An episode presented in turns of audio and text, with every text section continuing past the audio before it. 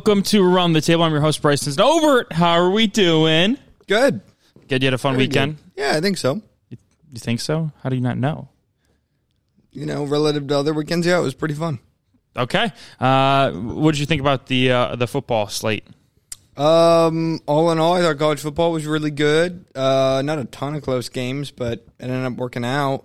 Obviously, a drama-filled weekend um, with the coaching news, and then professional football, pretty good.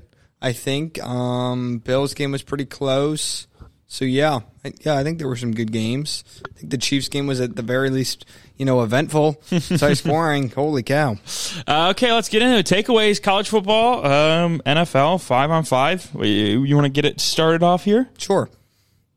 Clemson is back. Um, not just to the contending for ACC championships, all that sort of thing. Last year, obviously, they go, I think, nine and three, correct? With the win in the bowl game, ten and three. They were either ten and three or nine and four. I think ten and three. It's ten and three. You're right. Yep. Um, and Got to ten wins. and eked into the top 25, I think, at the end of the season. Didn't play a very hard schedule. The point is this they underperformed from preseason expectations as, I think, a top 10 or at least top five, top think five or were at top least top five. 10 uh, team in the country. And so I thought the leap forward, and I think a lot of people thought the leap forward was be all right. Well, they will instead of going from nine and three, they'll probably play in the ACC championship game, maybe lose, win, but at the end of the day, they're going, you know, Orange Bowl probably. You know, I mean, I it wasn't the expectation was not all right one year and then uh, college football playoff. Actually, for me, it was because I'm a genius. But for most people, it was not. I mean, Yeah, I was gonna say. I think we both had Clemson in our yeah, college I football think I had playoff. them at 11 and 1. Um, but Clemson has totally rebounded. Uh, offense looks fantastic after a really slow start to the season. Dabo continued to rely on DJ Uiagalelei. He's been absolutely fantastic. And I said on this podcast, I said Clemson is the best team in the ACC, but they're not leaps and bounds better. I mean, I Yeah. thought NC State would keep that game within three, three or four points would be a low scoring defensive game, and Clemson separation amongst the ACC would be this much. But they play NC State. Not only did they beat them, they're up three scores in the fourth quarter. I mean, there's not even drama Yeah. in the fourth quarter of a Clemson game. I watched that game thinking it would take me back to, you know, 2012, 2013, 2014 Clemson that, you know, won the ACC and, you know, made it to the Orange Bowl or, you know, that won the ACC and made it to the Chick fil A Bowl. No. It reminded me of the 2016 team that beat the heck out of ACC contenders and come playoff time, you know, were as fearsome a competitor as any. So not only are they not, I thought they would be back to 2012, 2014 Clemson. No, they're back to 2016, 2018 Clemson. I'm talking national championship winning Clemson. Uh, this is a for real team. Um, 30 points, offense pretty much answered every single question I had about it. Red zone maybe is the only concern, but other than that, they are a for real team. Uh, my first takeaway: uh, people are talking about how college football is dying, and I don't see it. Parity is on a level uh, that I don't remember. I mean, when you talk about, and this could just be the AP poll being terrible at its job and ranking the top twenty-five teams to start this season and subsequent weeks after that, but we've had a it, what feels like a record number of top 25 upsets. I mean, when you talk about how many teams in the top 25 this week that lost, I, I think the number was like eight. I think it was somewhere around there uh, in, in terms of lost and, and and that were in like the back half of it uh, in the 15 to 25 range. I mean, it, it was absolute chaos in the back end. Obviously, you had NC State losing to another ranked opponent. Uh, same with um, Florida State, uh, but all those teams lost, and all of a sudden we have Arkansas. a complete Arkansas is another one. We have a completely new top 25. It feels like. Um, uh, what? Baylor's another. Which brings me to this point. Four obviously isn't enough because we saw with Georgia uh, being held to 26 points and, and not having a lead until the end of the game against Missouri, college football is a lot more uh, even than we thought. 12 still isn't enough. And we've talked about this already. You have to make a bigger expansion than 12 because those teams in the back end are absolutely going to be able to compete with those teams at the top. Uh, we saw it this weekend. Kentucky, Ole Miss. I, I, those two teams aren't great, but like in terms of in terms of examples. Uh, but that was a that was a three point game. You're going to get that with an expanded playoff. Uh, Alabama, Arkansas. Uh, that game was a little bit weird. We don't think Arkansas is a top 25 team. Uh, we don't know probably where we'd rank them. Probably outside in the 40s range, like low yeah. 30s, I would say. Um, but they they once Bryce Young got hurt, they actually came back, and so uh, Alabama is beatable. And it turns out Bryce Young is really the only thing that's keeping that team afloat. For um, takeaway, I kind of disagree, but you, you do. I, I completely once once once Bryce Young got hurt, that game completely flipped momentum. They actually started to have momentum once or right before Bryce Young got hurt, and then I think when he actually exited the game, um, I mean, they, their offense didn't even touch the ball until it was like 28-17, I think. Because I mean, it was twenty. It was twenty eight nothing when he was in the game. Then it was 20, 28-23. Arkansas scores twenty three unanswered points. I, I, don't know. I think I think Bryce Young is is the reason that that offense is what it is. Um, so long story short, college football is perfectly fine, guys. Uh, I I don't know why we keep ringing the bell that oh my gosh, the rich are only going to get richer. That might be the case, but you have to look at recruiting and or development. Uh, coaches in college football, there across the country, there are great coaches, and it's about developing talent more so than getting good talent. Because you get good talent and can't do anything with it, then you have a ceiling. Whereas if you get guys who are maybe three stars, you know, lower four stars, but you develop them, there there really is no ceiling as long as you know they have some baseline athletic traits, which I guess the five stars have more often than the three or four stars. But my point is, is that 12 isn't enough. College football is perfectly fine. It's actually fantastic in terms of where we are parity wise. I agree. Uh, college football play, uh, my takeaway pretty much kind of revolves around this. Wisconsin overreacted. So let's take this out bigger to college football. College football, well, at least the reason why everyone's, well, the thing that pe- the that people point to why college football is dying, the the thought behind that is the ratings are down. Yeah. Um, and that comes from I think partially parity. I do actually because um, especially in the national championship, I think college football playoff national championship, we've had so many games that are just absolute blowouts because yeah. these teams have a month to prepare and yeah. I mean, whatever. You know, I'm going into the weeds, but um, the point is there's not enough big games. I mean, I think that's obvious. And, you know, part of the way to combat that is you expand the college football playoff. Expand it to 32. Teams will be much more likely. Like, think about this. Texas loses to Alabama. They have one more loss. They're done. And they did. They lost to Texas Tech. Their season's over. Why would they ever want to do that again? Play Alabama in the non-conference yeah. in a 14 playoff. 12 team playoff, their season is still very, very alive. 32 team playoff, it is still very, very alive. This, so I think yesterday, as you said, it proved why we should go from four to 12 at the very least. I think Wisconsin firing their head coach proved why we need to go from 12 to 32. Um, Wisconsin, Paul Chryst, head coach. Oh, by the way, let me just slip this in here real quick. 32nd team could never beat number one. You really think the 32nd best team in the country could beat one? Uh, yeah. LOL. Yes, I do. Missouri was probably what, 70, 75? If that, they were probably maybe scratching 100. And they had a two possession lead on Georgia in the fourth quarter. Yes, I think the 32nd best team in the country can beat number one. Quit it, people. Wisconsin overreacted, though. Let's kind of unpack this. Um, Paul Chryst, I think everyone's aware of his track record. Uh, made two New Year's Six Bowls, made two Big Ten championship games, uh, Big Ten Coach of the Year once or twice, I think, right? Two times. Two times. Um, Wisconsin really was has been pretty a pretty good program. I mean, we compare a lot of other programs to Wisconsin.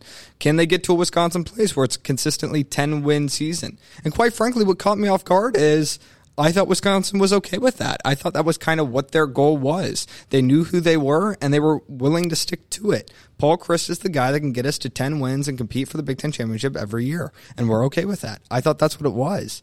I was wrong. Um, and they start out one and three. I think there's a lot within this issue, but I think what it really all comes down to is I don't think they make this move if we're at a 12 team or even 32 team playoff. Um, I think if it is 12 teams, Wisconsin's in the college football playoff three or four years. Yeah. I really do. Um, while Paul Chryst was the coach, I mean. As it is now, we've seen it at so many different places. It is, did you, have you made the college football playoff or have you not? And if the answer is no, we do not care. We do not care. We saw it last year with Florida and Dan Mullen. We saw it the year before with Ed Orgeron and LSU. You made the national championship or you won the national championship once. Congrats. What have you done for me lately? Um, and so that's what we're seeing. And like, until we fix that, so many programs are going to be within that window. And yes, 12 will help Wisconsin, but will it help teams like Purdue and Minnesota? No, it's really not going to. I Minnesota would have had one. Would they?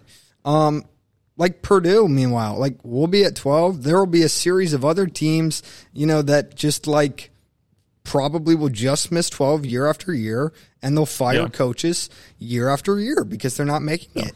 You have to expand it so a good chunk of the college football uh, world can call it a successful season. But I'll tell you this 10% is not enough. I know that. 10% of college football is not enough. And um, that's what we would be looking at with 12 teams. No other organized sport really has that, a 10% playoff rate. Um, so, yeah, I mean, I, I, just think four isn't nearly enough. We know that. I don't yep. think 12 is going to be enough. I mean, no, too many programs not. will call their seasons failures year after year after year after year. And what will happen? Coach after coach after coach after coach will be fired. Yeah. That's bad for the sport. And and the way you stop in season firings like Paul Chryst, because I feel like Chryst was really the only one that didn't make sense to do in season. Um, Colorado's just been a dumpster fire. Arizona State the same way. Um, I'm missing somebody. Arizona State had to fire Herm Edwards. Yeah. I mean Scott Frost. Scott Frost. That's who they, they've been dumpster fires. That makes sense. Firing Paul Chryst in the middle of his one bad season at at Wisconsin seems like seems like an odd move to make. The way you fix that is by moving yeah. back the national signing day or at least early signing period, just get, getting rid of it. So that way you have time to go out and and find recruits as a new head coach. You're just you're basically playing from behind the eight ball. It's unbelievable. Nick Saban talked about this. He said this on Cowherd show. He said, obviously, you know, um, it's an early signing period, but what ha- what has happened is nobody wants to get caught behind the eight ball, so the early signing period just becomes the new national. it, it is the day. new national signing day. Every it recruit is. wants to sign on early signing day, and so what happens is right after college football season, you have all these coaches who have had you know working their tails off. Yep. Well, they also got to go recruit. Like yep. that. That happened. That this happens every year before the college football playoff and in between like the Big Ten championship game, or for example, Jimmy H was recruiting. Yep Yep. That's not right. Yep. And he had to. Otherwise, Michigan's going to have a 25th ranked, you know, recruiting there, class. There is no, you have no choice as a head coach. You have to be recruiting during the season. Like Terrible. you actively recruiting. It's not, it's not like a, oh, it's a, it's a steady recruit. You know, you, you invite the guy, you, you still keep in touch with, him. you have to be actively talking to him basically every single day if you want, if you want to get him.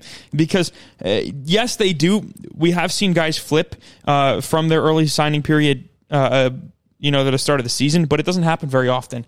It is, it is so they, they, they don't decide to transfer until they actually get through like training camp. They're like, oh, oh God, I made, I made a terrible decision. Also, on top of that, kids are signing way earlier than they should because they feel like they have to. Otherwise, they're not going to get yeah. uh, if they, if they don't sign during the early signing period, their scholarship's going to go to somebody else, and so they feel like they have to make a decision too quickly. They don't they don't really process it all, and so then this is why you get so many people transferring is because one obviously competition they don't uh, kids now or athletes now don't want to compete as much because why not just go start somewhere else day one?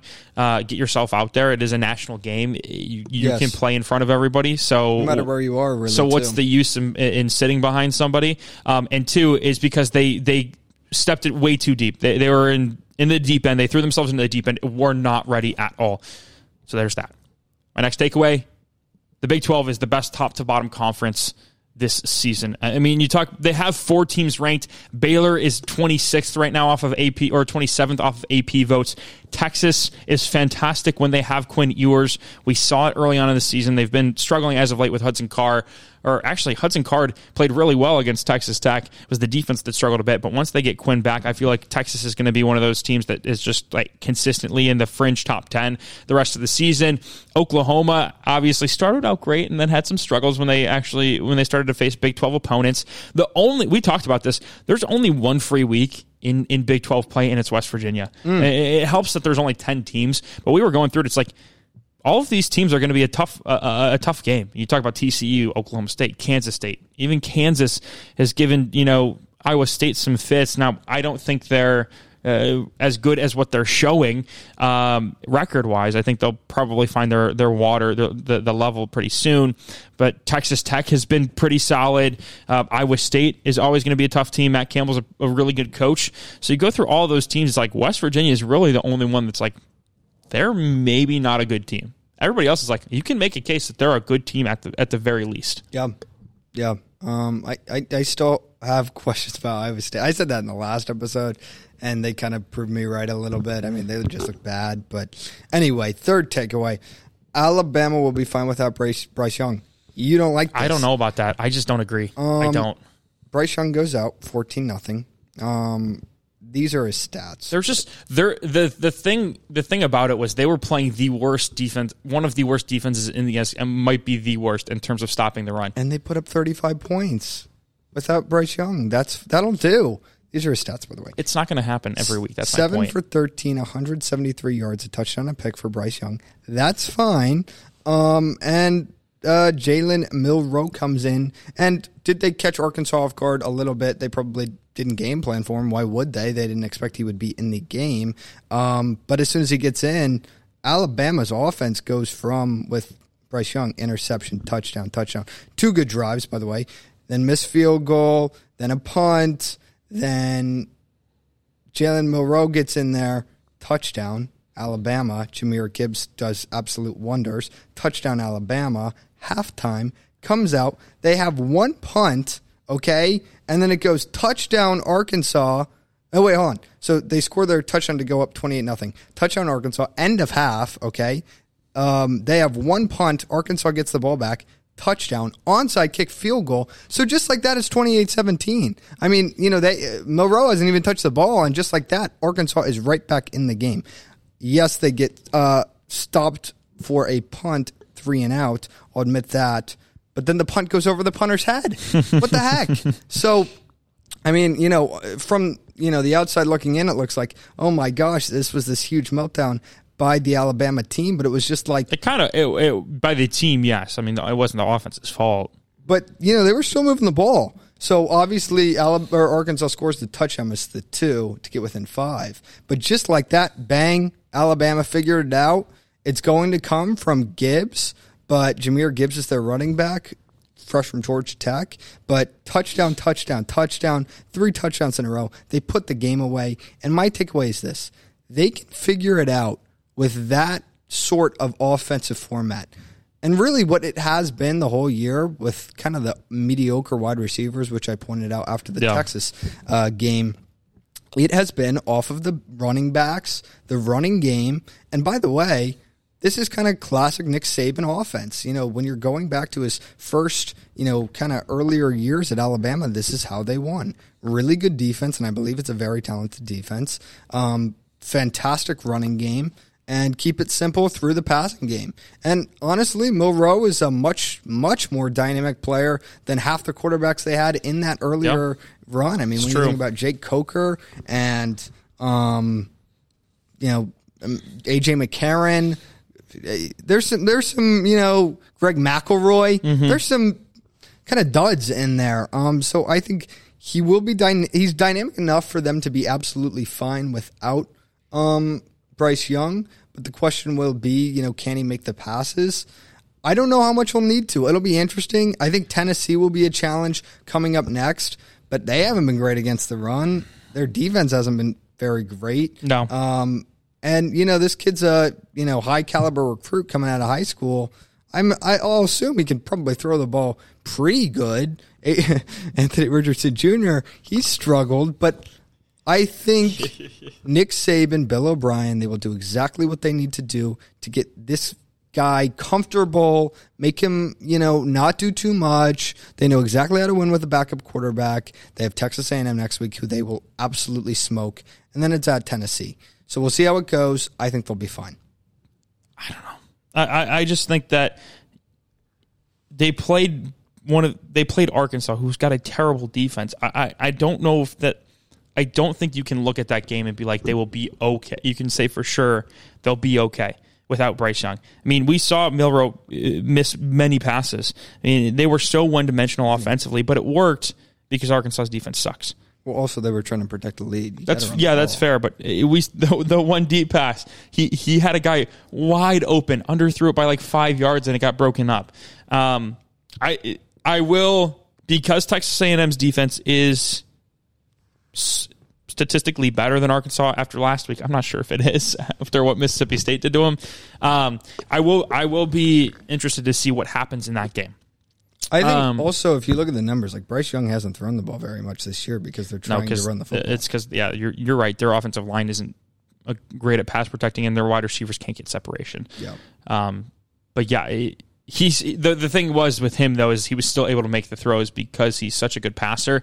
He he didn't need a bunch of time. He didn't need huge windows because he could just fit it into the into the tight spots. Um, I'm sorry about Minnesota, everybody. Um, I need to put my hand up and apologize. Uh, and we just need to stop talking about the Big West in general or the Big Ten West in general. It, it just sucks. It's a terrible division. I, I'm sick and tired of and I, I did it to myself every week. I'm trying to look for who's the contender in the Big Ten West. They every every team just isn't that good. It's it's that's it is what it is. I mean, I, I I'm crowning Minnesota as the champion, and then they go out and play an absolute stinker against Purdue. I mean, played their and yes, they didn't have Mo Ibrahim and Chris Autman-Bell, but they, if those two guys are your entire offense, then there's a serious issue. And I, as I pointed out, I mean Purdue didn't have four or five starters. We've been Yeah. severely injured since after the Syracuse game. It's just it, it's disgusting. It's gross. I don't care who the hell comes out of that division because they're going to get their asses kicked by whoever wins the East. It's just so embarrassing. Uh, the Big Ten really has to fix uh, uh, the divisions right now, and I don't know how Kevin Warren thinks that this is okay. Like it. He made a he made a statement. I I think it was back in 2019 that he thought the divisions were fine, and it's proceededly to it's it's only gotten worse since he made that comment. So I don't know what we're gonna do. Uh, it, it, I think part of it might be strategizing, trying to create rivals for some of your new teams within the Big Ten, like in Nebraska, trying to create a rivalry, but they couldn't really anticipate that Nebraska would be this bad for this long. And I think a lot of it is like they know they're getting a lot of ratings. Like Michigan and Ohio State are big noon every single Saturday. And why? Because the rest of the conference sucks. Yeah, like we talked about it. Indiana, Indiana, Michigan is the big noon kickoff. what in the world? Like, how is that the big noon kickoff? There's got to be something else. I don't know. It's just the Big Ten West sucks, and whoever wins it is just going to be the best mediocre team. Yeah. I agree. Um, Oklahoma is having an identity crisis. Um, obviously, they got absolutely smoked by TCU, and it, it's bad, man. It, it it looked bad. I'm a big Brent Venables guy. It was a bad look for me, um, especially because you know I didn't think TCU would be this good this year. Um, Sonny yeah. Dykes. So it it was just it was just a bad look for Oklahoma in general. Um, but why? Because I like Lincoln Riley too. I'm a Lincoln Riley guy. I think the solution is he. It's not like he was recruiting poorly or anything like that. A, he took all of the you know a lot of the best players from Oklahoma to USC, and B, they're having an identity crisis when you go from one coach who is an air raid guy, I am going to throw the ball. I don't care how many points I give up. I'm going to score points, throw the football, do whatever I want. Um, to a guy who is, I'm Brent Venables. We are going to play, you know, fundamental, just good defense, um, play really smart, uh, be one of the best defensive teams in the country. It, it, it's it's a huge, you know, kind of pivot when you kind of hope to make your money off of your defense and you go from a guy who probably wasn't great at recruiting defense because that's not who he is.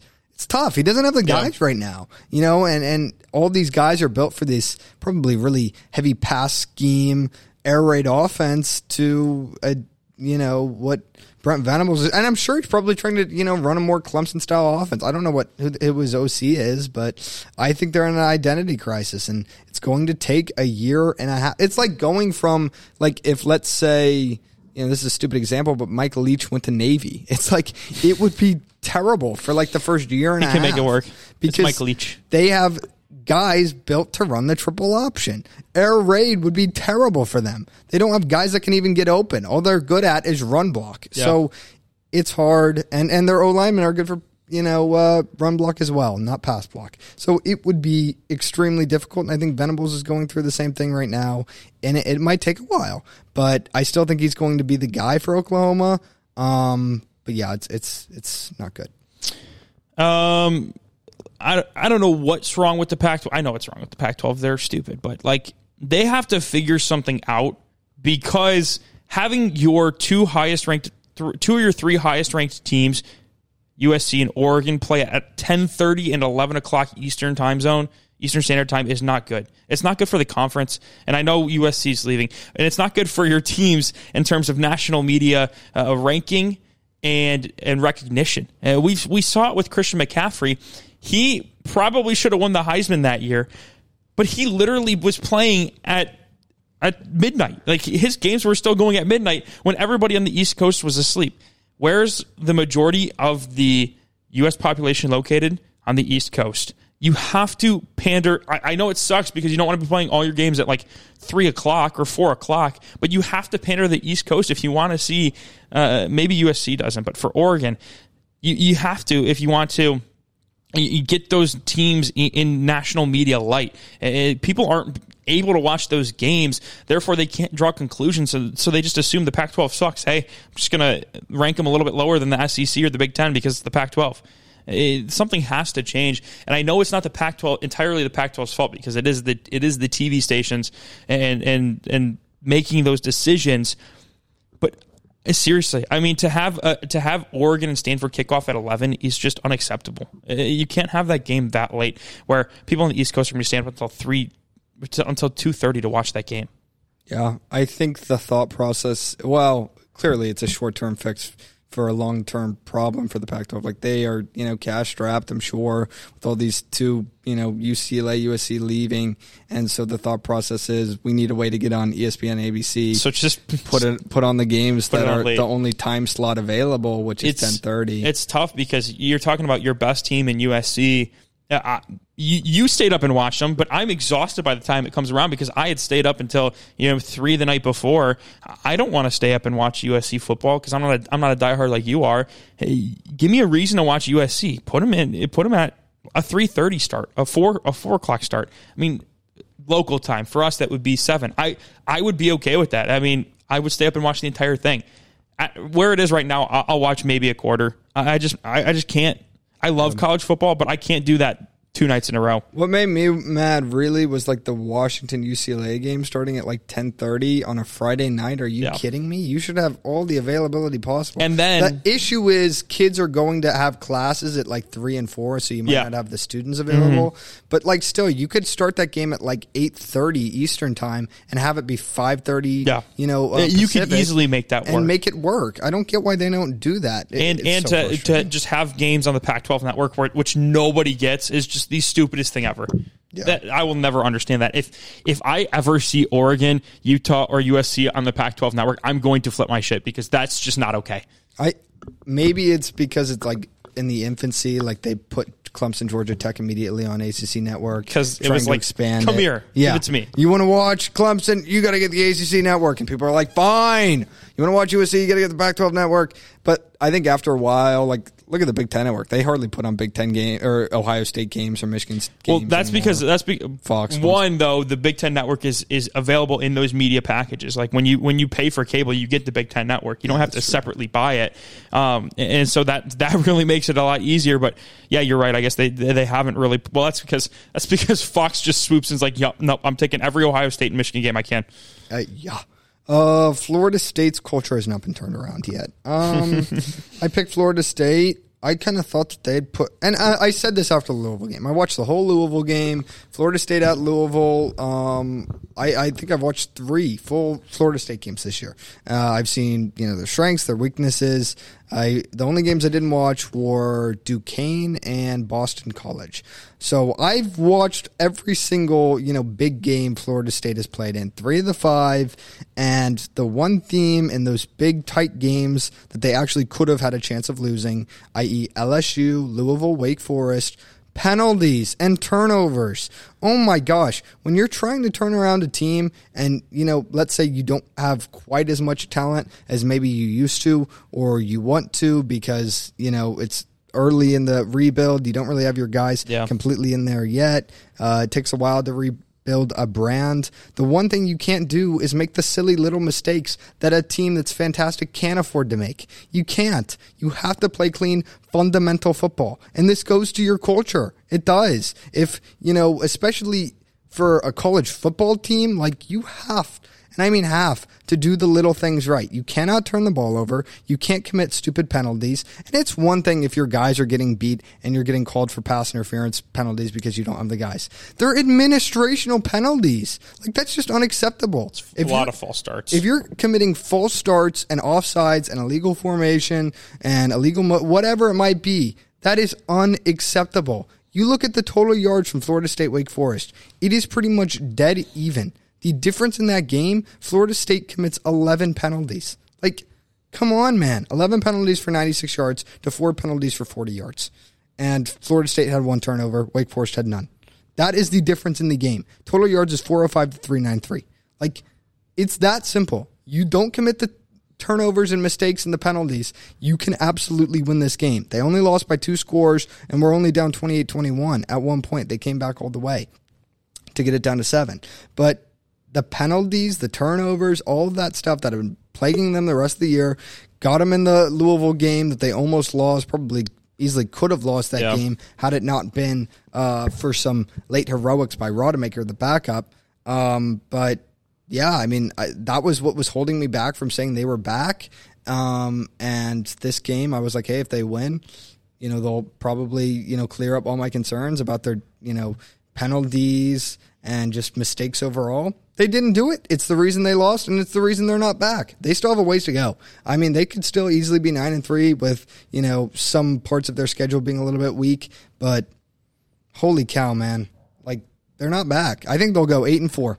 I really do, and that's not that's, That's not not back bad. for Florida State. That's not bad though. It's not back. They need to go not bad. eleven and one. I think for them to be back, That's okay. especially in the ACC. Come on, you got no excuse. Okay. Um, Michigan's offense hasn't taken the step that I hoped it would, and this is not negative because they've still looked really good. My only issue is is that it hasn't looked any different from the offense to, from the offense last year. They're running the ball the exact same amount. They're not throwing it any more than they did last year. They're not pushing the field as much as I thought they were going to with JJ McCarthy at quarterback. And even when they do, JJ is just overthrowing guys. He cannot for whatever reason, this year more so than last year, which is crazy because he's finally the starting quarterback. He just can't hit a guy down the field. He, he has been great short to intermediate, but so is Cade.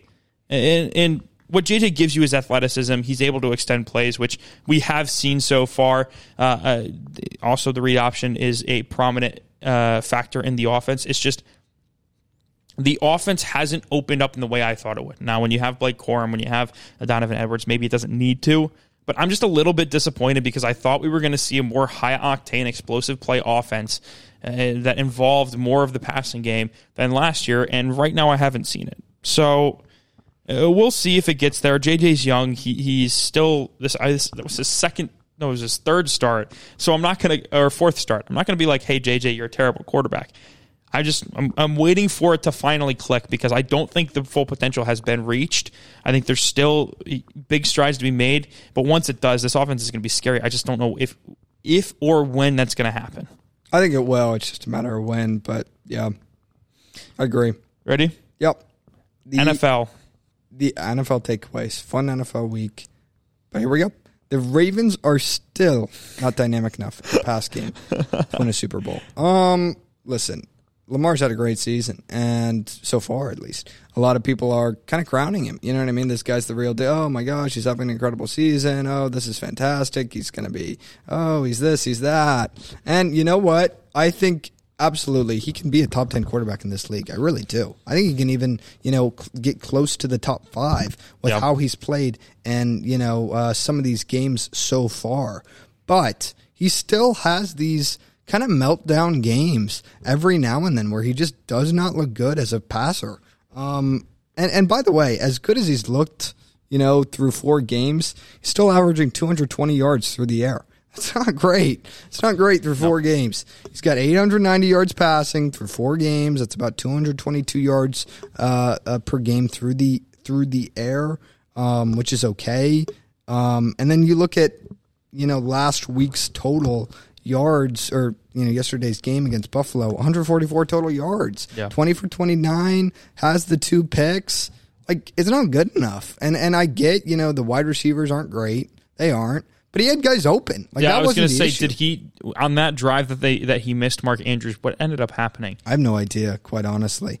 But the defense, that's about as good as you can ask them to do, holding that Buffalo offense. It was raining. Which I, cl- yeah, that's true too. But I mean, 200 yards against the Jets, 200 yards against the Patriots. I was I was talking about the, the Oh, yeah. Bills offense struggling. It- that could have been the reason why. I don't know. who knows? But the point being this, like it, it's it's it's ugly, and and the the defense did exactly what you needed them to. They forced a pick first play of the game. You had another twenty three lead, I think, almost Yep. going into halftime. I think it was twenty ten at halftime, but you had a you know huge lead, three score lead with not much time to go in the first half, and you blew it because you couldn't make the throws when it mattered. I think it partially falls on the wide receivers. Uh, Bateman hasn't been nearly good enough. Did he get injured or something like that? No. He had three catches for 17 yards. I mean, you know, he was a first round pick. It's a lot of Yeah, projections but- with him. I but- need to see more. But that's how it's been with him this entire season. Like game one, he had two catches for 59 yards, and one of them was a touchdown. It was a it was like a, a 40 some 50 some yarder. Game number two, it was four catches for 108 yards, and he had like a 76 yard touchdown in there. So it's not like it's not like he was getting a ton of volume. He was just making big plays w- when he did. So you're going to get games like the three for 17. Point is, he's got to get open down the field. Um, and as a number one, or what is supposed to be a number one, being the I don't know if they have a number one. which is part of the problem. And I think Bateman, if you're going to take him in the first round of the draft, you should better hope he's your going going to be your number one Yeah. wide receiver.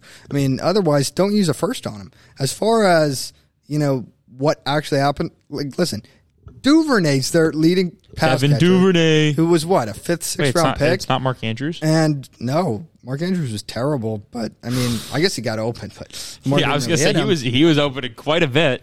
OC not doing a good enough job. J.K. Dobbins is your second leading receiver. Patrick Ricard is your third leading receiver. That seems I actually like that, though. But um, it's the Got to truth. get the fullbacks involved. Lamar did his thing on the ground, and that's good for him. But I'm telling you, man, 144 yards through the air, and I think I think it'll get better. It was raining, like you said. It's about as bad as it can, you know, bad bad of a circumstance for you know a passing offense as possible. But they got to figure it out, and part of it falls on Lamar, part of it falls on Rashod Bateman.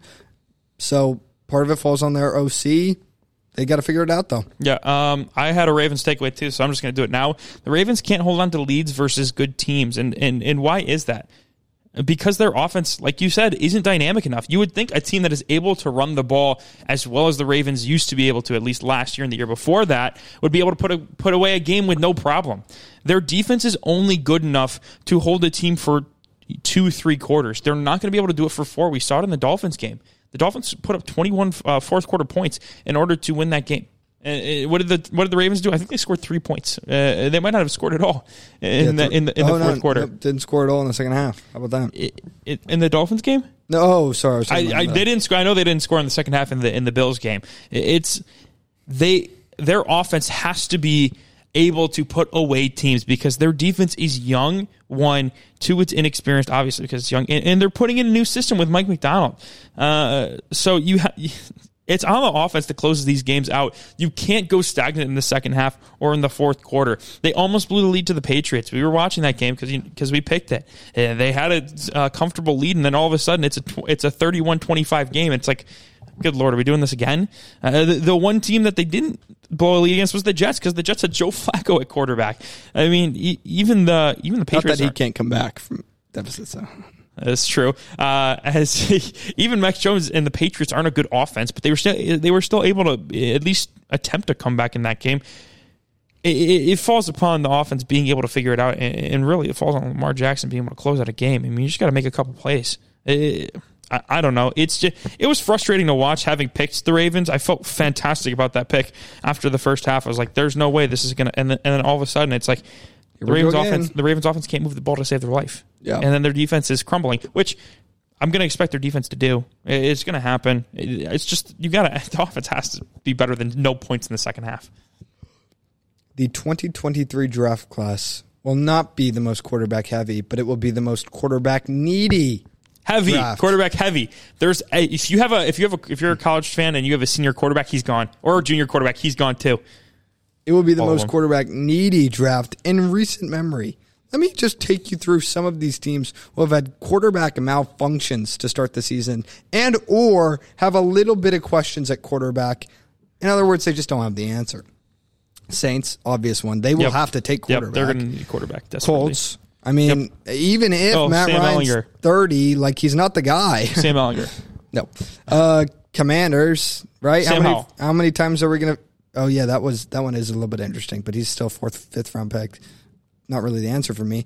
Giants, So is a guy is a guy the answer based on where he was picked sort of. I mean, listen, as of right now with with some of those. if you're some of those taking, guys? or if you thought Sam Howell was your answer, you take him in the first or second round, let, let alone the fourth fair, or fifth. fair enough. Um, Seahawks. I don't think Geno Smith's the guy, although he's been very good this year. Lions. I know Jared Goff has been very good. Still a little bit of a question, just based on Jared Goff's been a fantastic record. quarterback. Panthers, Bucks, Texans, question mark, Davis Mills, I don't know. Falcons, question mark, Desmond Ridder, I don't know. 49ers, question mark, Trey Lance, don't know. Jets, question mark, Zach Wilson. Like when is the when does the clock tick on these guys? Bears.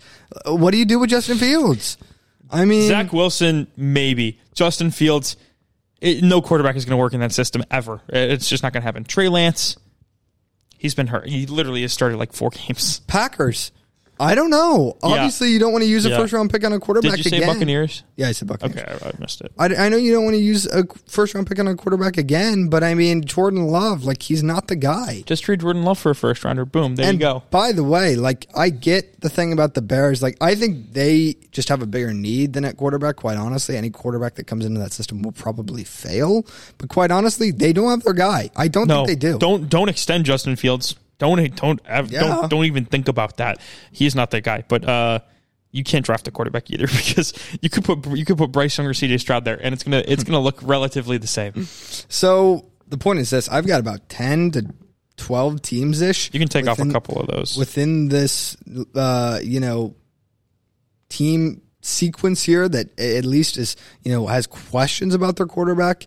And um, I think a lot of them have to look at young quarterback in the draft. At least half of these teams will have to look at quarterback in the draft. And the problem will be who do you take after CJ Stroud and Bryce Young? I mean, we both think those guys are going to be the real deal. I certainly do in the pros. Beyond that, we're hearing about Anthony Richardson Jr. We're hearing about Will Levis. Neither guy has been, you know, outrageous so We're far. hearing about Cade at all. McNamara. Oh wait, no, we're not hearing We're about not. him. but yeah, we're hearing about a lot of these guys. Michael Devin Leary, even Devin Leary was just okay against Clemson. He's been I just okay this entire year. like I, I just don't I, I don't know. Um so we'll see going forward, but and I said this last year in the draft, um like even the Titans, like what did they do with Malik Willis? You he's not a I good mean? quarterback, so you should. Is he is he not going to be the guy? But um a lot of these teams either it, like if if they don't like who they had drafted in last year's class, we've seen it before. You know, teams have moved. My point is this: teams, Teams have moved on off quicker. quarterbacks a lot quicker than Looking you know some you, of Cardinals. these teams. The Cardinals, Josh Rosen. I don't know how long the, the the the timer lasts there, but if it doesn't last much longer, we are going to have an absolute logjam trying to get two quarterbacks. We'll see. Um, uh, speaking of your stupid Lions take that I just heard, it was so dumb. Jared Goff has been playing fantastic. We're not drafting a quarterback this year. I'm just saying. I'm just saying you have questions. All right. uh, I don't have any questions with Jared Goff this year. okay, so he's the quarterback going forward. Got Yes, I, I will. I will take him as a quarterback going forward. Yes. Okay. The Lions are three and one if they have even a bad defense. I mean, come on. Are you forty-eight points to a Geno Smith led Seahawks team? Defense only gave up forty-one points. They didn't. They didn't force a stop the entire game. Uh, there was like there was like four different third and longs that the Seahawks converted. Like I'm talking like 15 yards that the Seahawks converted. It was unbelievable. Aaron Glenn is one of the worst coordinators in the NFL. You talk about Joe Woods a lot for the for the Browns. Aaron Glenn has him beat by a mile. I mean, this is statistically the worst defense of all time. In NFL history, this is the worst defense. They've given up more points than any other team through the first four games ever. It's on pace to be the worst defense of all time. And at some point, we have to look at Aaron Glenn as a bet. He came in with some of the highest remarks from coaching staffs across the league. It was like Aaron Glenn is going to be a head coach one day. I don't see it. In the last 10 games that he has been the defensive coordinator of the Lions, the Lions defense has given up 31 and 31.9 points per game. That is abysmal. That is ter- how how are you considered to be a smart uh, football mind if your defense sucks that bad? And it was and it was the simplest things. It was like draws. It was QB boot. It was the boot rollout pass. Uh, for whatever reason, he refused to make adjustments to the same five plays that the Seahawks were running that kept killing us. It was like, hey, linebackers, maybe don't be so overly aggressive and, and bite on every single run fake you see. It was, hey, defensive end, maybe, don't, or he never said, hey, maybe defensive end, stay home and stop the, the, the leak out from across the formation. It was, I mean, it was abysmal. It, it was the worst defensive performance, performance I've ever seen from an NFL team. Uh, it, in ever, maybe. I mean, we're talking about a Geno Smith. Geno Smith led Seahawks team. Rashad Penny gashed them. I just, I don't know. It, this offense has been fantastic. The best scoring offense in the NFL so far this season. I mean, they've done everything they've needed to. Jared Goff has looked fantastic. I mean, he's looked like a top 10 quarterback by every statistical category. Uh, even with the guys we had out yesterday, we had, we were out our top three playmakers offensively, and we still put up 45 points. It's unbelievable how, how piss poor Aaron Glenn has done that we have scored 35 points. We've scored 35, 37, 24, then 41 right? That's right. I think we put up 41. I think it was 40. No, was, we put up 45. 36. Put up 40, 45. Yeah, against It was 48 45. I got it. 36, 45, uh, 24, and then 35 was, was week one. And we're one and three. That is just unacceptable. I, I it should be three and one, and we should be on a three game win streak. I, there, we had no business winning that Eagles game. That was that was a lot of uh, uh um, comeback stuff. We, we weren't really in control of that game. Uh, obviously, we we win the Commanders game. We absolutely should have won the uh, Vikings game. That, that defense was terrible that last drive. I give I gave Dan Campbell a lot of crap for calling the field goal, but that defense literally was Swiss cheese on that drive. The Vikings, I don't think they had a single play that didn't get yards uh, and five yards at that. And then obviously the Seahawks game is unacceptable. I would fire him today if I were. Um, he hasn't shown me any promise. He hasn't shown the ability to coach guys yeah, we're not the the best, the most talented defense, but at the same time, the Texans defense last year, if you look at their at their roster compared to ours, it's a it's probably way worse in terms of talent, and they were able to hold teams to uh, substantial substantially lower point totals. I, I, so I'm just I'm sick and tired of it. I yeah, I'm, i would fire him today. Oof. Um, Aaron Rodgers needs a better attitude, man. Holy cow! Packers win by the skin of their teeth last or yesterday, 27-24 in overtime over the Patriots. Um, and Aaron Rodgers looked okay. Honestly, he looked okay. Uh, two touchdowns, I think it was, one pick, like 250 yards. Uh, obviously, the pick six was, you know, the thing that really put them in jeopardy of losing that game. But I, I kind of handed this uh, in one of the other podcasts. Like, you have younger receivers. Man alive. Like, stop I feel like every single time a ball isn't completed with whatever wide receiver it is, it's like he's like shaking his head or like or like looking to the side and like oh oh my rolling his eyes like come on bro you're not first off you've missed throws. I was like, gonna say what if, he, what if he's mad at himself? Throws. I don't know then fine but that doesn't what that's not what it looks like to me. I mean holy cow uh, like there's something to be said about how cringy and nerdy Russell Wilson is and you know, run a how, pass, run a pass. Yeah, how cringy and nerdy, you know, Tom Brady Nine, is. Six, run a pass. But I, how much you want to bet Russell Wilson, one of his guys, drops with receivers? He's not, oh, rolling his eyes and oh my gosh, oh, I can't believe this happened.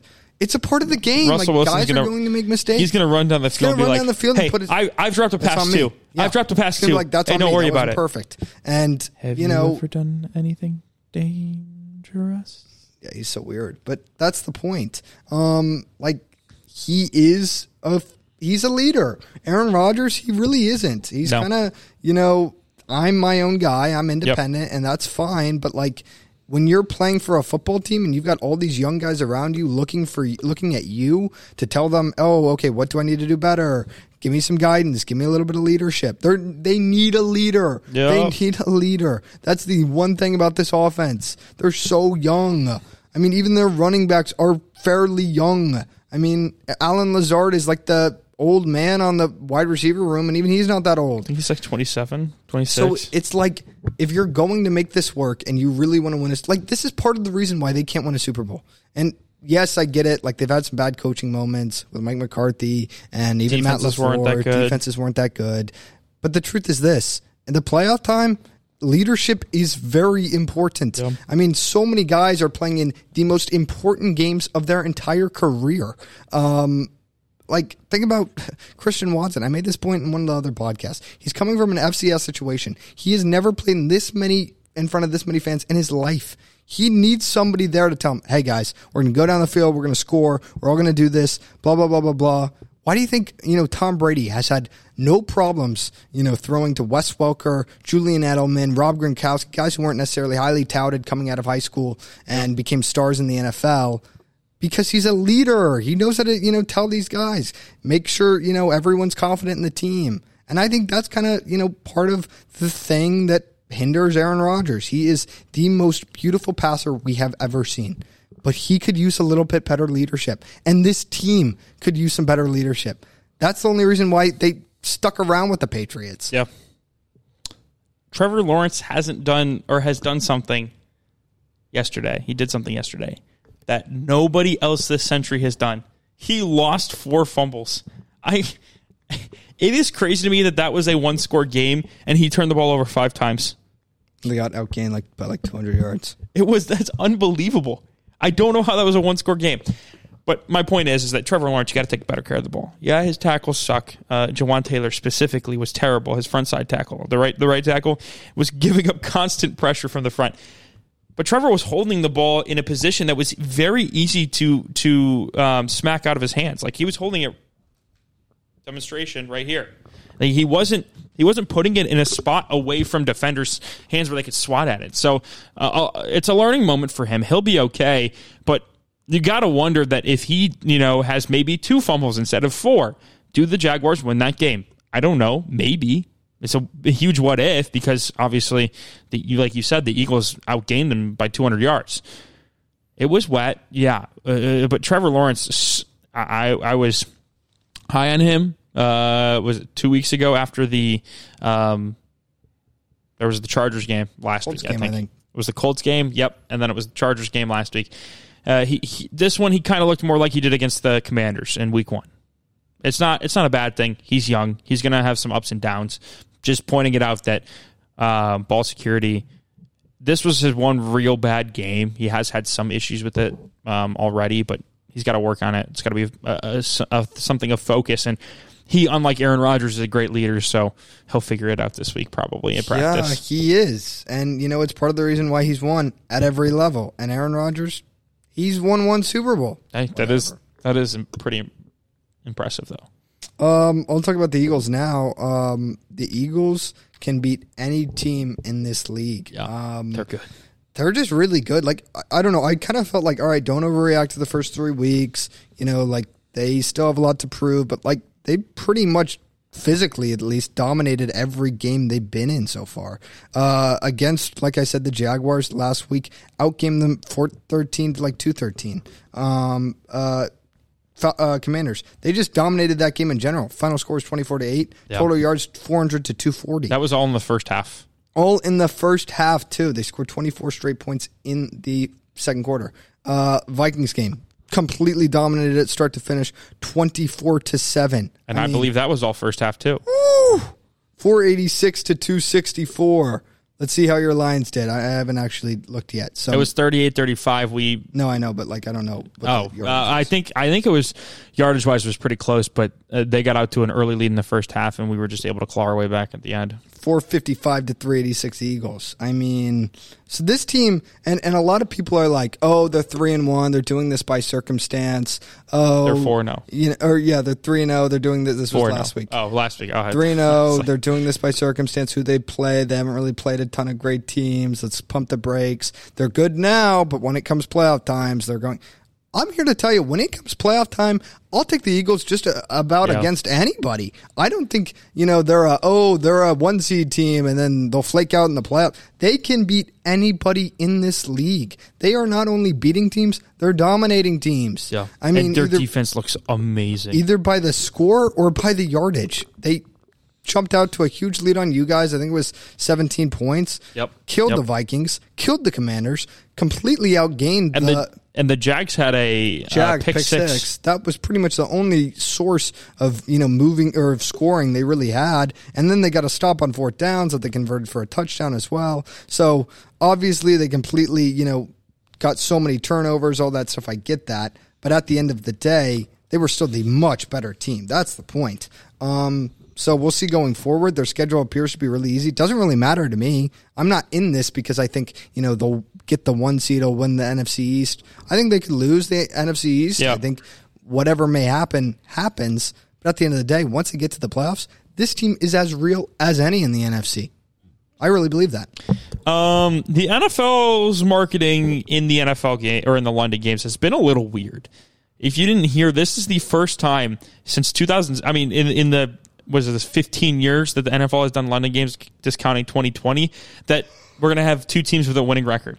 Mm. Like how how is how is the NFL like? if you want to expand the game, put two of your best teams on the same field in London. Like, why are we putting the why are the Jags? And I know why, but why are the Jags playing the Falcons i- i- last year in London? Like, what are we doing? If you want to grow the game, you have to put some of your best teams over there. With that being said. They have gotten some really good results by play by putting crappy teams over there. It's been it's been a lot of um, close games that that have I, the word I used was wacky. Like yesterday, yesterday's game, the the Vikings and Saints. It was like it was like I didn't get to watch the entirety of the game. I watched the uh, most of the first half, but it was like the ending of that game was. eh, There's just no other way to describe it. I mean, it was true Minnesota Vikings fashion. They were about to blow the lead, and then a, a double doink. Yep. It was like it was like I guess if you're going to put two mediocre teams eh, like who you think are going to be mediocre when you schedule it over there, that's the best case scenario. I just don't understand why you're not putting your best teams over there. Like I, I just don't understand that. I think part of it is because it's at 9 a.m. and it's like you're losing all of the West Coast audience, which sucks. And even, you know, the most diehard fans, you know, they're at church or. I guess it's just it. Yeah, I guess it's just the whole point of those games is to grow the international audience. It's not about. I think that's probably baloney for them, for the NFL at least. I don't think to so. Grow the game. I don't think. All I- right. Well, I- what's the end result? They get teams or kids from London. no, they they expand over there. Uh, revenue share increases immensely. I don't know. We'll see. But because they've talked about expansion and, and yeah, I, I get everything you're saying, but uh, the the one thing that I thought was maybe is that you don't want your best teams to lose a home game, but at the same time they're probably getting compensated for it in some way. yeah, I, I don't know. I just I just feel like if you if you're really trying to grow the game, if that's your main purpose, which I thought it was, if it's not, fine. But if it truly is, I, I don't understand. You knew that there was no thought that the Giants were going to be a good team this year. Luckily, they're three and one. But who thought that the Packers Giants was a good game to have over here? and maybe it's that Englanders, but like, Well, they, I- I they'll think- just they'll just show up no matter what. And maybe I was thinking more along the lines of like they're trying to get them to watch the game, not or just like that's the idea of going to London in the first place. But I think honestly, the problem is like we've seen this in basketball too. A lot of these pl- countries have their sports just like we do, and that's what they want to do. England has soccer. That's their sport. That's what their football is. They love watching soccer. They're going to continue watching soccer. Same thing with like like in the NBA, they're trying to go to Europe and you know Japan and stuff like that. And it's like Japan, they like baseball a lot. You know what I mean? Like that's their sport. Counterpoint: eight hundred thousand Germans signed up to uh, buy tickets to the game in Munich. That's really cool. So I, I, there's there's an untapped market there. I think I think it's definitely a growing game um, with the newer generations. Um, yeah, I don't know. I feel, I, and maybe it's just it. You, you can get away because it's because it's professional football. And they haven't seen anything close to it over there. They will take whatever they can get. So uh, maybe that's what it is. Pickett is shiny and new, but he doesn't solve any of the Steelers' problems. I like Kenny Pickett. Um, I think he is, you know, they drafted him to be a classic Steelers quarterback. Make the throws we need you to. Don't really need to do a lot. Um, but like they need a dynamic piece in that offense. It's just something they don't really have. Najee's a great fantasy player, but as a actual running back within this league, he's kind of just mediocre. I mean, if you look at his yards per carry numbers or even his ball carrier, He's not even a very good fantasy running back this year. no, he's not. It's like um, I I don't know what he is. I, I think he's an average running back within this league. Other than that, I think you know he's just meh. The wide receivers, like let's be real, it's George Pickens and Chase Claypool, but holy cow, that's a Hey. below average Diontae wide Johnson? receiver room. It's a it's a below average wide just receiver. gonna not talk about Diontae Johnson. He's just a speed guy. Um, tight ends, Pat Freiermuth was a bust, Whoa, and what? just messing with you. But I as a, as an offensive weapon, he's not going to be a top ten tight end. No, he doesn't. He doesn't have the athletic traits, but he had a pretty good. I think he went five for seventy-eight I haven't checked. this past game. he was on Um, my fantasy team, so that's how I. oh, okay. That's how I know. uh, and then the O line isn't good. It's just not good anymore. Um, it used to be fantastic, and you know they had dudes That's all the over there, but it, it's just not very good. And so they need an answer there, like somebody who will make everyone better and be just that guy. And I, I don't even think like Kenny Pickett was drafted to be that guy. I mean, no, it kind of felt weird. I, I I think he was drafted to be like a Kirk Cousins type. I felt like they panicked. It was almost like we don't know what we're going to do at Yeah, quarterback. we'll just take one. We'll just take one. and they go with Kenny Pickett. No other quarterback gets taken for like two rounds. That didn't really look good to me. Um, so it- was. It's a weird situation. And then he throws three picks. and then now he they throws all he goes fault. ten for 13, three picks. Like they, I think they had him in there. Like, oh well, he can't be any worse than Trubisky. He can. He absolutely can. There was, I think, at least one of them wasn't his fault. the first um, one wasn't his fault, right? No, it was the one Oh where Oh yeah, the first one was the double. it was the one where where he threw it. It hit off the guy's hands. The guy's trailing and he catches it. That's hilarious. Yeah, but uh, three picks for Kenny Pickett. I don't think he solves their problems. They need somebody dynamic at that Yeah. position. And I guess the thought process is, well, he's the most quarterback ready uh, player of anybody within that class last year. He'll be pretty good immediately. Well, three picks, but we'll see. He was the most quarterback ready because the, the rest They're of the class ready. sucked. Yeah, that's true. It was yeah, it was it was just not good. Um my last takeaway, I, I was going to do a joke like Saquon is a top 35 quarterback in the NFL Mm-hmm. because because he played quarterback for a couple snaps um, when Daniel Jones and Tyrod Taylor both got hurt. But you, you brought up the draft, and I, I really I really want to talk about um, Aidan Hutchinson. He hasn't looked like the number two overall pick so far. Um, there was a Twitter thread um, from one of the one of the beat writers um, from the Free Press uh, about him so far and his his statistical production, sacks, QB hits, stuff like that, and they've either a all come off of his teammates funneling uh, funneling the quarterback to him, or coming off of um, designed pressure and stunts. He hasn't won. He's won one one on one battle that has resulted in a QB hit or pressure.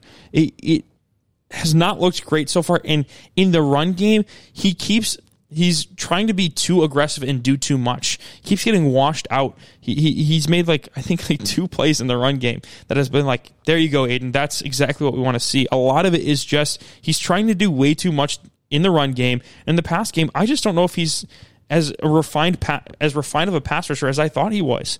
I don't know. It's been kind of frustrating to watch so far because I saw it at Michigan. I saw what he was able to do, and, and it's also frustrating because half the fan base hates him because he went to Michigan. Because half the fan base is Michigan State fans, and and every time he he has a bad game, they talk about oh Aidan Hutchinson missing again. Oh that's the I saw so many times. That was the first time he's touched Kenneth Walker in his life this week. I was like, guys, what what the hell are you doing? He's on. He's a Detroit Lion now. You're supposed to support him, and so it's been frustrating to have that and his play not be you know up to expectation. I don't know. Yeah, I, I, think he'll figure it out. Um, Let's hope. I just don't think that. I just don't know if the defensive coaching is helping That's him. true too. I mean, he has the traits, like we saw it in the combine, and he has the craftiness as a pass rusher. I think part of it is this: when when you see younger guys, and Aidan Hutchinson's not, but when you see rookie, rookies, He's also getting double teams more than anybody on our too. team, and it's not even close. I, it, teams recognize that we have zero pass rush, and and he's our maybe one source of it, and they're just going right after him. Peyton Manning always tells a story of when I first got into the league. You know, they always told me how fast the NFL was, and Yep. he just you know completely oversold it and just tried to do way too much, all this stuff.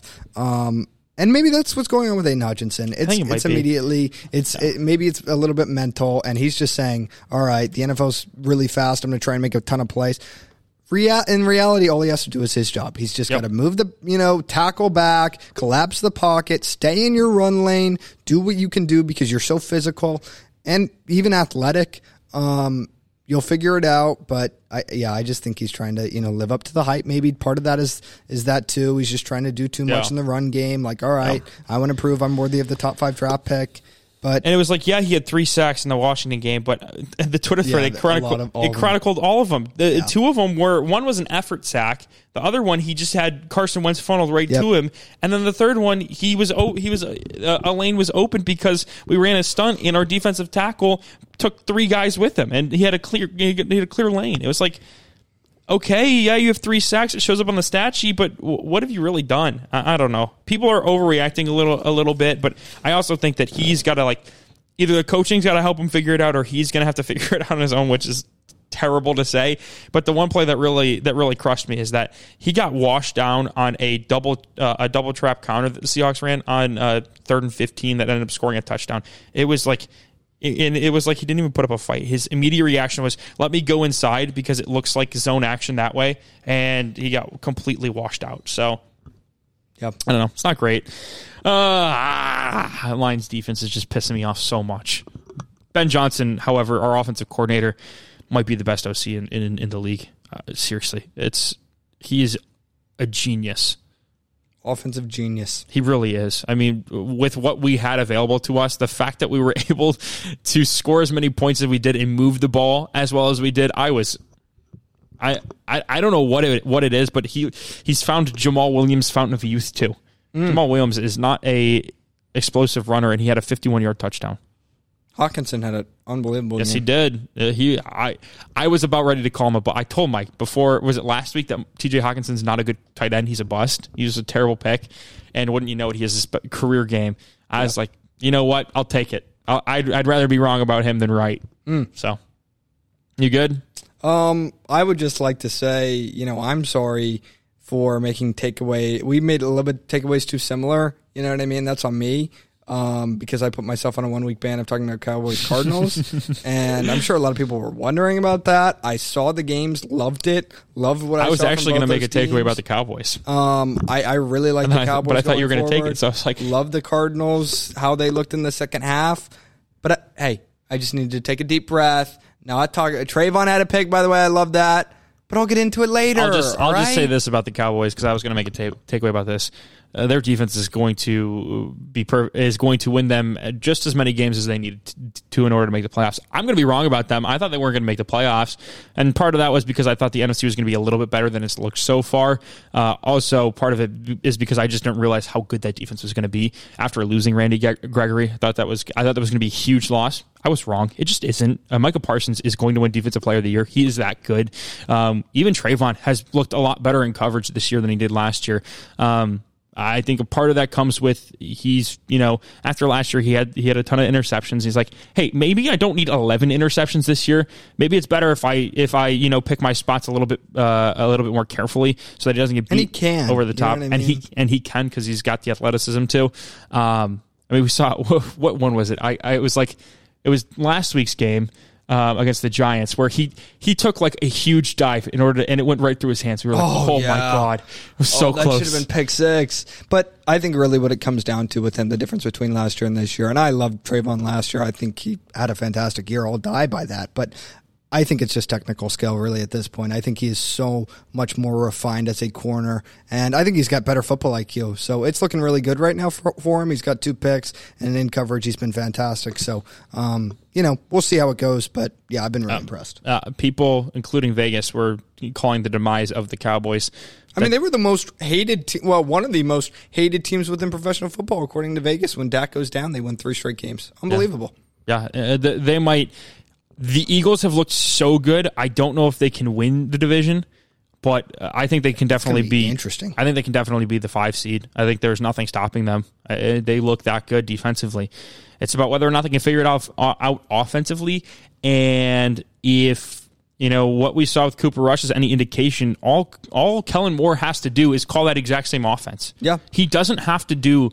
Uh, do any more than that just because Dak's coming back. especially after losing Mark Cooper. I, I said in the first episode, like, come on, man, run the ball. It's there. You were going Also- for so many yards of carry. Noah Brown. I, I, I kept I was I kept hating on them for you know getting rid of Amari Cooper and then getting rid of Cedric Wilson. Uh, Noah Brown is better than Cedric Wilson ever was, and it's not even close. Uh, That was that was such a good move by them, and I just I didn't see it. I just got to give credit there. Cedric Wilson, yeah, he's having a tough go in Miami too. Well, he's like the number four Yeah, receiver. I don't know why. Yeah, it was just, it was just a mess. he, he had the opportunity to be the number, the number two in Dallas, and instead is like the number four or five in Miami. Meanwhile, Noah Brown is going to have a career year. I mean, statistically, I think he's got a, he's having a better year than CeeDee Lamb. I, I think Is it close? Is close though. Yeah, CeeDee led the team in passing this week and last week. Um, I don't know about the previous two weeks though. I'm gonna I'm gonna check real quick. Okay. Um, but yeah, CeeDee's been actually really good. Uh, week one was terrible, but he's responded really nicely. So, but Noah Brown's been a great second. They're option. close. Uh, CeeDee so far, 23 catches, 288 yards, two touchdowns. Noah Brown, 18 catches, 274 yards, one touchdown. It's close, but having a one-two punch like that is really impressive. Yep. Especially because I thought it was going to be CeeDee Lamb and, no, and nobody else. Yeah. Good. Now, Yep. Thank you guys so much for watching. Hope you enjoyed. Catch you on the flip. See ya.